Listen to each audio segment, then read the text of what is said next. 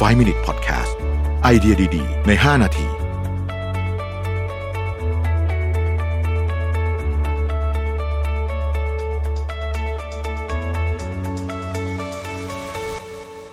สวัสดีครับ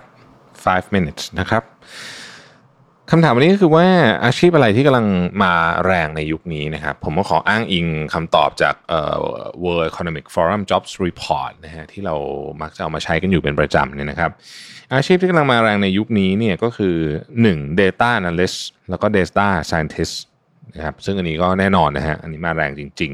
ๆ ความต้องการสูงมากนะครับ เงินเดือนสูงมากแล้วก็ ดูเหมือนว่าไม่ว่าจะมีคนจบมาทางด้านนี้สักเท่าไหร่ หรือว่ามีคนผลิตบุคลากรมาสักเท่าไหร่เนี่ยก็จะไม่พอนะฮะเพราะว่าตอนนี้โลกกำลังขับเคลื่อนด้วย Data จริง ๆ นะครับ ข้อที่ 2 คือ AI and Machine Learning Specialist นะครับอันนี้ก็แน่นอนนะฮะเป็นหนึ่งใน 7 เทรนด์หลักของการปฏิวัติอุตสาหกรรมครั้งที่ 4 เพราะฉะนั้น AI เนี่ยแทบจะเข้ามาอยู่ในทุกมิติของชีวิตเรา นะครับแล้วก็แทบจะไม่มีธุรกิจไหนแล้วนะที่หลีกเลี่ยงการใช้ AI ไปได้นะครับ เพราะฉะนั้นก็คงจะค่อนข้างชัดเจนนะฮะ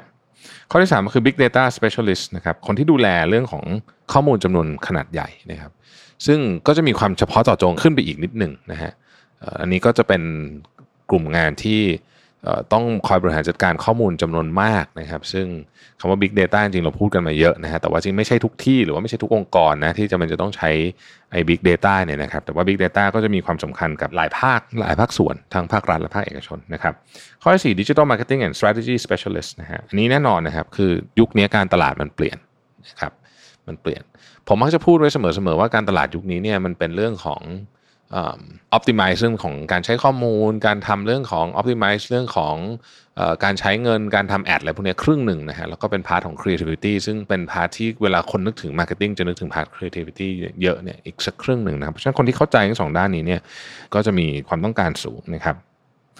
อันที่ 5 คือ process automation specialist นะฮะ อันนี้ก็คือว่าการเอาพวก robot เข้ามาใช้ในการทำงานนะครับ robot ที่เป็นทั้ง robot ตัวตัวหรือเป็นพวก ใช้ในคอมพิวเตอร์ไม่ได้เห็นนะฮะไม่ได้เห็นว่ามี robot เดินขึ้นมาชื่อ robot เนี่ยก็คือ การทำให้ process ต่างๆ หรือว่างานต่างๆ ที่เราทำอยู่ทุกวันนี้เนี่ยมัน automate นะครับเพราะฉะนั้นจำนวนคนที่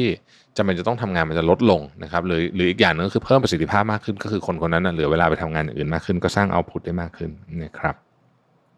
ข้อที่ 6 คือ business development professional นะ อันนี้ก็น่าสนใจเพราะว่าจริงๆ business development เป็นอาชีพที่มีมานานมากแล้วอยู่แล้วนะตำแหน่งนี้เนี่ยแต่ว่าช่วงนี้เนี่ยเนื่องจากธุรกิจมันเปลี่ยนเร็วนะฮะโจทย์ธุรกิจมันแทนที่อาจจะ ทำทุก 3 ปี 5 ปีเนี่ยมันอาจจะต้องทำทุก 3 เดือน 6 เดือนแบบนี้เนี่ยนะฮะเพราะฉะนั้นเนี่ยทีม BD หรือว่า business development เนี่ยก็จะมีเรื่องต้องคิดตลอด คืองานมันจะใหม่มากนะฮะ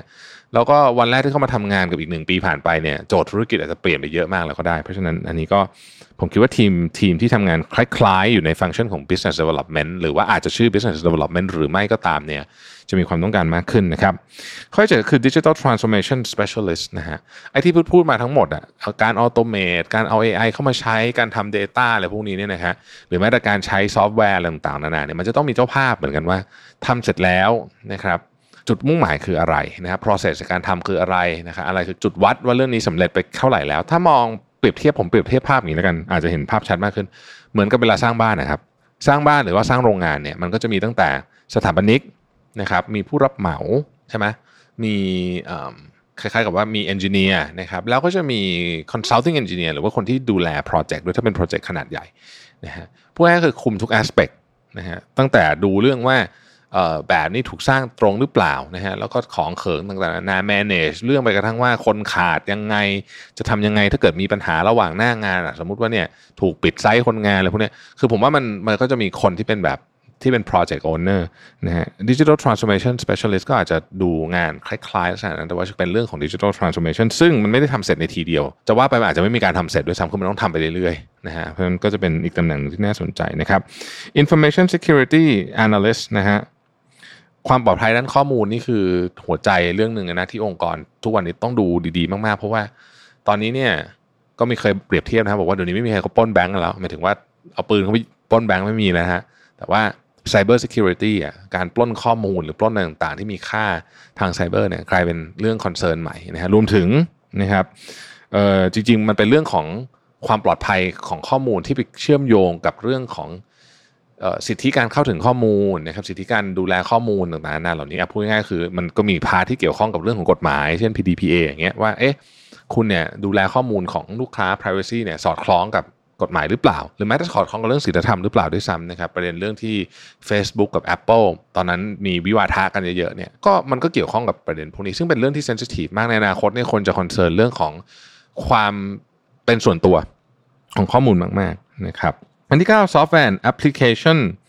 เอ่อ developer นะฮะอันนี้จริง ๆ ก็ ก็เป็นเทรนด์มาตั้งนานแล้วนะครับของ